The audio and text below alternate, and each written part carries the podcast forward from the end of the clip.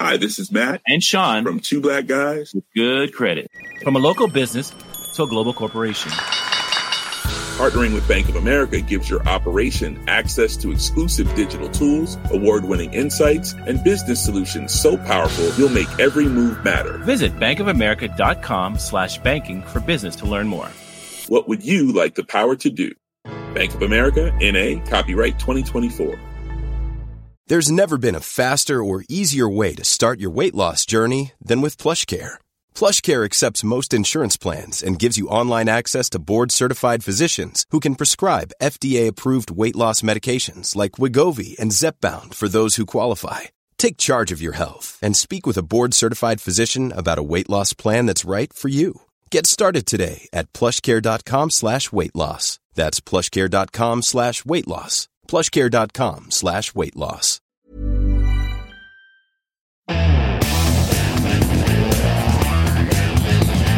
Welcome to the final episode of Seniors in Tech, a mini series where we bust stereotypes by talking to seniors who are either working in the tech industry at the beginning of the digital era or who are currently tech fluent in their everyday lives.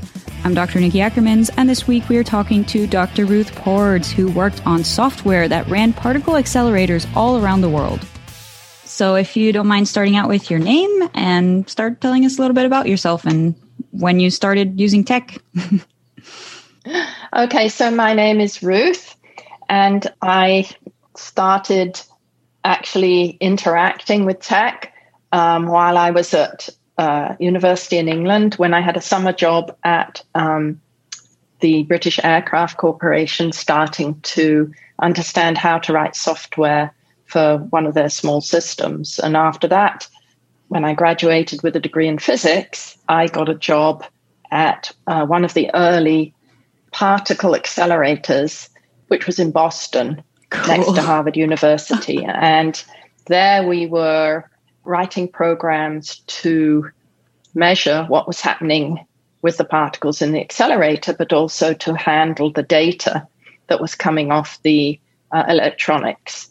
Um, and so this conversion of things that are signals in wires measuring, you know, neutrons and electrons coming off particle collisions and putting those onto some kind of data media so that the scientists could later interpret them and analyze them and come up with some specific scientific result was very much the kind of technology that I was involved in early on.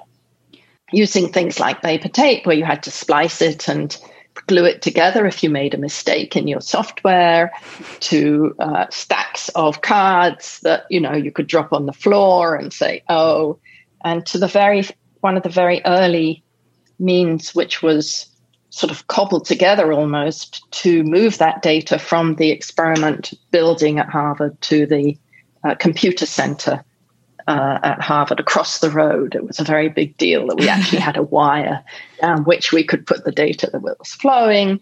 We did things like um, make sure that we had a, a, software that could go over the midnight successfully, almost oh, like yeah. the, you know when we went yeah. to, to 2000. So very early on. And then I did the same kind of thing in, in the Midwest, in Chicago, for a couple of years before going back to England and then working for a few years in the uh, big particle accelerator. Oh, at CERN. In Switzerland, at CERN. Following my husband, who was doing PhDs and experiments and having children and working part time, and ending back in Chicago at the Fermi National Accelerator Lab in 1980 where I stayed for um, 36 years before wow. I retired. So that was my main career mm. and moved from, started off still doing this collection of the data um, from all the electronics, working with the scientists, talking about the goals, and of course, expanding the amount of data every year and yeah. every experiment and the amount of uh, computing that needed to be done, and also very important for particle physics and accelerators is the speed at which you can do things. So, mm-hmm. pushing the boundaries on the speed, on the volume, on the amount of computing. That's actually what I was going to ask if you noticed. Uh, you know, changing systems. I, I assume throughout the years, uh, what the biggest changes were, or some things that you wouldn't have expected when you started out, maybe So, if you talk about the systems and the um, the changes and the contrast, we talk about the size of the physical hardware, mm-hmm. going from these very big mainframes down to your desktops, down to your laptops, down to your smartphones, down to your Apple watches. Yeah. And that's been true for um, scientific computing.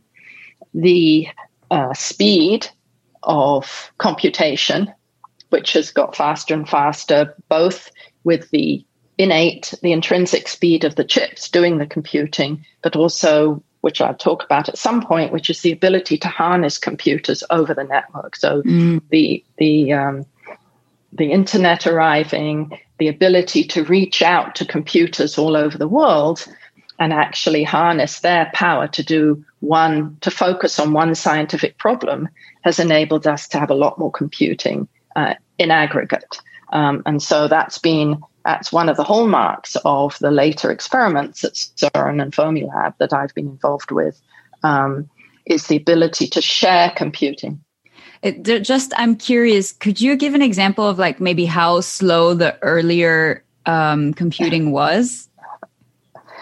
So I, when I come to specific numbers, I'm not so good, but certainly it took us a lot of thought and you know 100 to 200 lines of software and then you know uh, 10 seconds to work out what to do when the time changed from 1159 to 1201 now of course that just is one instruction and it just happens automatically in the hardware and in the electronics the ability to move data uh, across the ocean. It used to be that if you had a lot of data, it's actually faster to put it all on a magnetic tape, put it onto a uh, an aeroplane, fly the airplane across the Atlantic, and take the, the, magnetic tape off and deliver it to the office door I've of the person who wanted it. um, and, but now, um, with the with the satellites and the fiber under the Atlantic and the and the speed of the electronics, the the um, optical fiber links mm-hmm. Um, that exist, it is with the huge data sets of terabytes and petabytes and exabytes and whatever is next. Um, you know, you stack a CD disk and you get higher than the Eiffel Tower, or you get higher than a pyramid with the amount of data that you need to move across the ocean.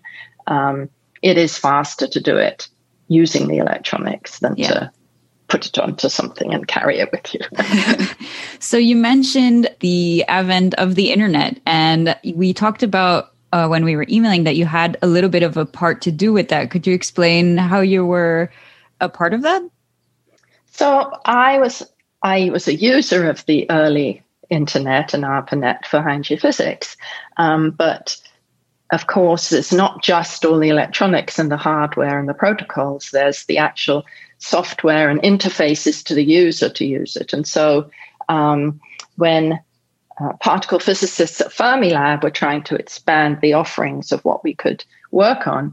And we actually engaged in an astrophysics experiment. It was called Sloan Digital Sky Survey. And it's actually about on its fourth phase now, and it started back in the very early 90s. Mm-hmm. And before that time, um, some of the astrophysicists had, for example, sat at their desk in Hawaii and looked at pictures of the sky and identified galaxies and the kind of galaxy and written it down or at least typed it into a typewriter, mm-hmm. um, the kind of galaxy, and they would do 10,000 galaxies themselves.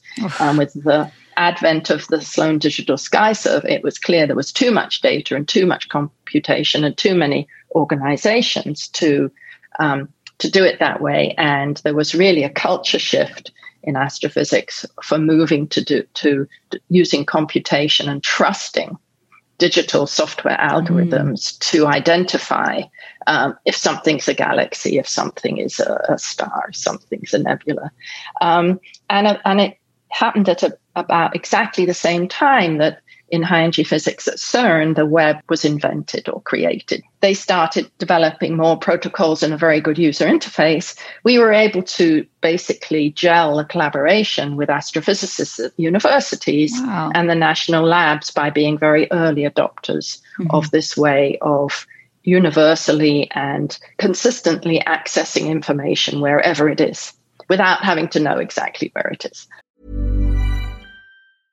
Hiring for your small business? If you're not looking for professionals on LinkedIn, you're looking in the wrong place. That's like looking for your car keys in a fish tank. LinkedIn helps you hire professionals you can't find anywhere else, even those who aren't actively searching for a new job but might be open to the perfect role. In a given month, over 70% of LinkedIn users don't even visit other leading job sites. So start looking in the right place. With LinkedIn, you can hire professionals like a professional. Post your free job on linkedin.com slash people today. My business used to be weighed down by the complexities of in-person payments. Then, Stripe Tap to Pay on iPhone came along and changed everything. With Stripe, I streamlined my payment process effortlessly. No more juggling different methods. Just a simple tap on my iPhone and transactions are complete. What's truly remarkable is how Stripe caters to all my customers' preferences. Whether they're using cards, Apple Pay, or other digital wallets, Stripe ensures a smooth checkout experience every time. Setting up Stripe was a breeze, taking just minutes to get up and running. From local markets to global retailers, Stripe helped me expand my reach and grow my business with ease. To learn how Tap to Pay on iPhone and Stripe can help grow your revenue and reach, visit stripe.com slash tap iPhone. The Claude 3 model family from Anthropic is your one-stop shop for enterprise AI. With models at every point on the price performance curve, you no longer have to make trade-offs between intelligence, speed, and cost. Claude 3 Opus sets new industry benchmarks for intelligence. Sonnet strikes the perfect balance between skills and speed, and Haiku is the fastest and lowest cost model in the market, perfectly designed for high volume, high speed use cases. Join the thousands of enterprises who trust Anthropic to keep them at the frontier. Visit anthropic.com slash Claude today. Yeah, I can uh, imagine that was a big advance for that kind of science. Do you do you remember your first email?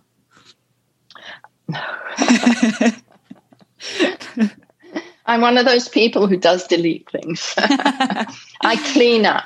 I like to have my cupboards current and my my digital cupboards current too. yeah, I think a lot of us are guilty of uh, hoarding our digital stuff. yes, yes. Partly because I've got to that. You want to talk about seniors and tech? Is I've got to that decade in life where I know that at some point my inheritors or my offspring or my kids will have to come and sort and they will receive things and they will have to sort through things. So I'd like them to be at least organized and clear and not have a lot of crud and out of date information. I think there's a real danger with it's so easy to create and store digital information um, both scientific and just day to day life and education. That first of all, you have to have the right hardware and electronics to be able to access it in 20 years, but also you need to be able to identify which is the truth, which is the most up to, which is current, mm-hmm. and those kind of um, capabilities are left to the to the user, to the to the individual in a lot of cases. So I, as I say, I don't tend to. I haven't kept you know, I don't have boxes and boxes of files from when there wasn't the computing, and I don't have, and I and I clean up my email and I clean up my files. Yeah, that I'm sure uh, whoever inherits that will be very thankful to to know that. Partially because I know there are so many paths to access um, information. One of the things I wanted to maybe point out in terms of seniors and technology mm-hmm. and computers is um, that you really have to have a different mindset than before there was so much tech.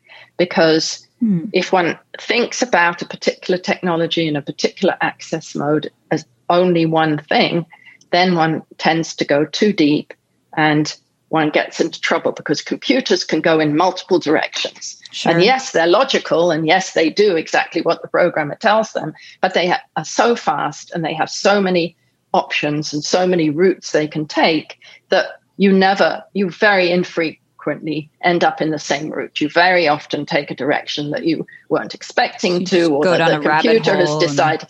And... and you go down a different path. It's it's not always a rabbit hole. It might actually be better, but you certainly end up in a place that is unfamiliar.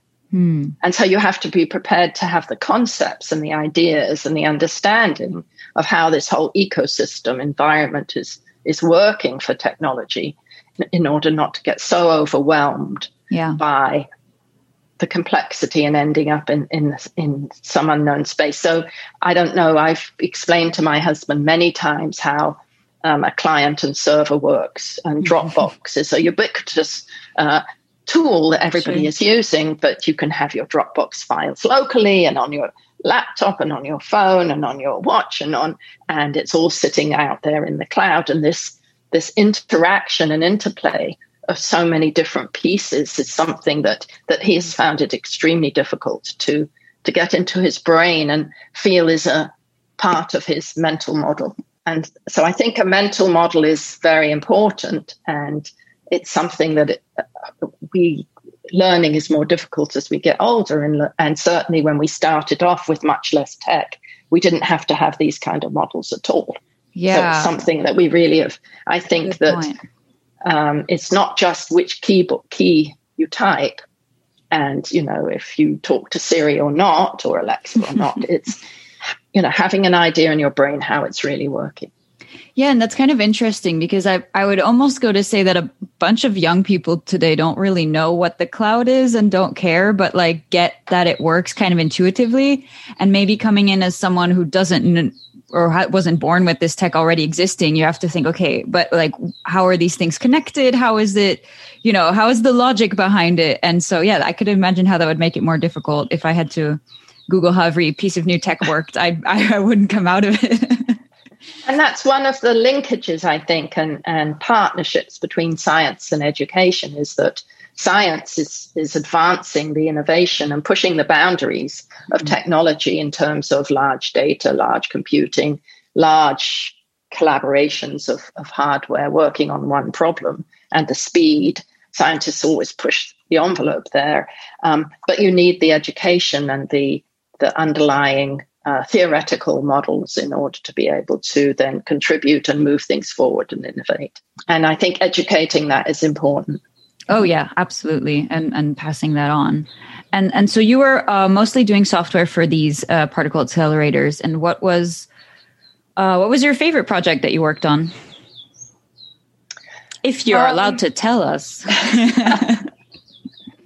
oh, um, during the um, 2000s and still going today, um, I worked on a project called Open Science Grid which is a collaboration between anybody who wants to join, uh, mainly universities, wherever they are in America, but also wherever they are in the world, to share their computing resources and share their software uh, for science. So any individual who has some science grant or some science idea can come and get access through using particular software to a whole set of computing around the world who are who are collaborating with and signed the policies for and obey the security of all these qualifiers. Yeah. Um, and originally started as part of the CERN Large Hadron Collider. Um, it has these partners around the world, and I worked on the the US side of it, but in partnership with and collaboration with Europe. And so this idea that it's something that is like the web is democratizing it was always the web was always is touted as the democratization of information. Mm-hmm. This is democratization of computing and storage That's and great. access to um, the computing that one needs. Now, it doesn't affect seniors or you know the technology. It somewhat affects the technology I, I have on my desktop. It's enabled things like these. Um, uh, citizen science projects mm. where people are able to either do the computing on their laptop uh, wherever it is or go to the you know the, the data storage in, in London and and contribute. And I suppose you know it's leading to artificial intelligence and the ability of Alexa to give you your song within two minutes if you're asking for it, which I always find amazing. yeah. Do you find that having worked on software and, and things like this so early on has given you an edge on using technology today? or is it just as hard because it's so different? Uh, I think I approach it realizing that it's going to take some time to understand and use. And I have, as I said, I have a model. It's, I don't think intuition is sufficient, I would say, um, mm-hmm. because it's just too complex and too large and too evolving. And so I suppose I know the questions to ask because of my history and my background and um, and maybe what some of the answers mean. But I think it's it's more the kind of questions to ask, the kind of places to research, the what might be available to you know. Do I believe what I read? You know, mm, when they tell me. That's a good point. I have one more question that's that's more personable personal than tech related, but how excited were you when the Higgs boson discovery came out? so I didn't work on it. I mean, I did computing with it, um, but it it's almost a relief that, um, good point. that the this um, you know billions of dollars spent on one scientific project uh, was able to come to fruition. Yeah. Um, what I found very exciting was how involved and exciting the ordinary person, my sister was, who was a social worker in England, mm-hmm. and she was thrilled. And her oh, husband, who's a lawyer in England, was thrilled. and all the um, teenagers in England, and really the number of uh, young people going into science and math in England really had an uptick when the Higgs boson was found. And, you know, they all watch um, uh, whatever that TV program is. um, and and she, and they've continued. The, any new result that comes about high energy physics, particle physics discovery, they're still excited. Um, so, and I find that just wonderful. yeah, you you can tell uh, in your face. It's hard to translate over voice, but it, it's nice that the the newer generation is appreciating all the hard work. I guess, and people not directly involved. Yeah, priorities are different. That they see that they can sh- somehow share in the excitement and in the um, success and in the accomplishment. Oh, that's great. Do you have any advice for other generations about how to approach tech? So I think I'm repeating myself, but I think it's to um, think outside the box. Don't regard things as um, the be all and end all and the end of the of the solution. So question, innovate, change, have ideas, um, and and to learn enough and to be prepared to spend the time and the intellectual focus to learn enough to be able to both not just use but also advance and change. That's a good point. Spending the time and, and having patience with technology is something that maybe we need to learn better. and one of the mantras, of course, at the moment is you have you learn through failing. You have yep. to be uh, able. To, so you know, you come back to the word resilience. You you do things, you fail, but that's a good thing, and that helps you move forward. That's that's good advice. I hope that people will take it. All right, thank you. And that was our last guest for the Seniors in Tech mini series. We hope you liked it, and if you do let us know on social media. And if you want to hear more fascinating life stories, you can find me hosting my own senior podcast over at Stories Your Granny Never Told. Thank you for DTNS for hosting this miniseries, and we will see you next time.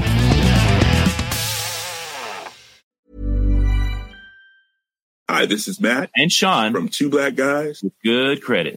From a local business to a global corporation. Partnering with Bank of America gives your operation access to exclusive digital tools, award winning insights, and business solutions so powerful you'll make every move matter. Visit bankofamerica.com slash banking for business to learn more. What would you like the power to do? Bank of America, NA, copyright 2024.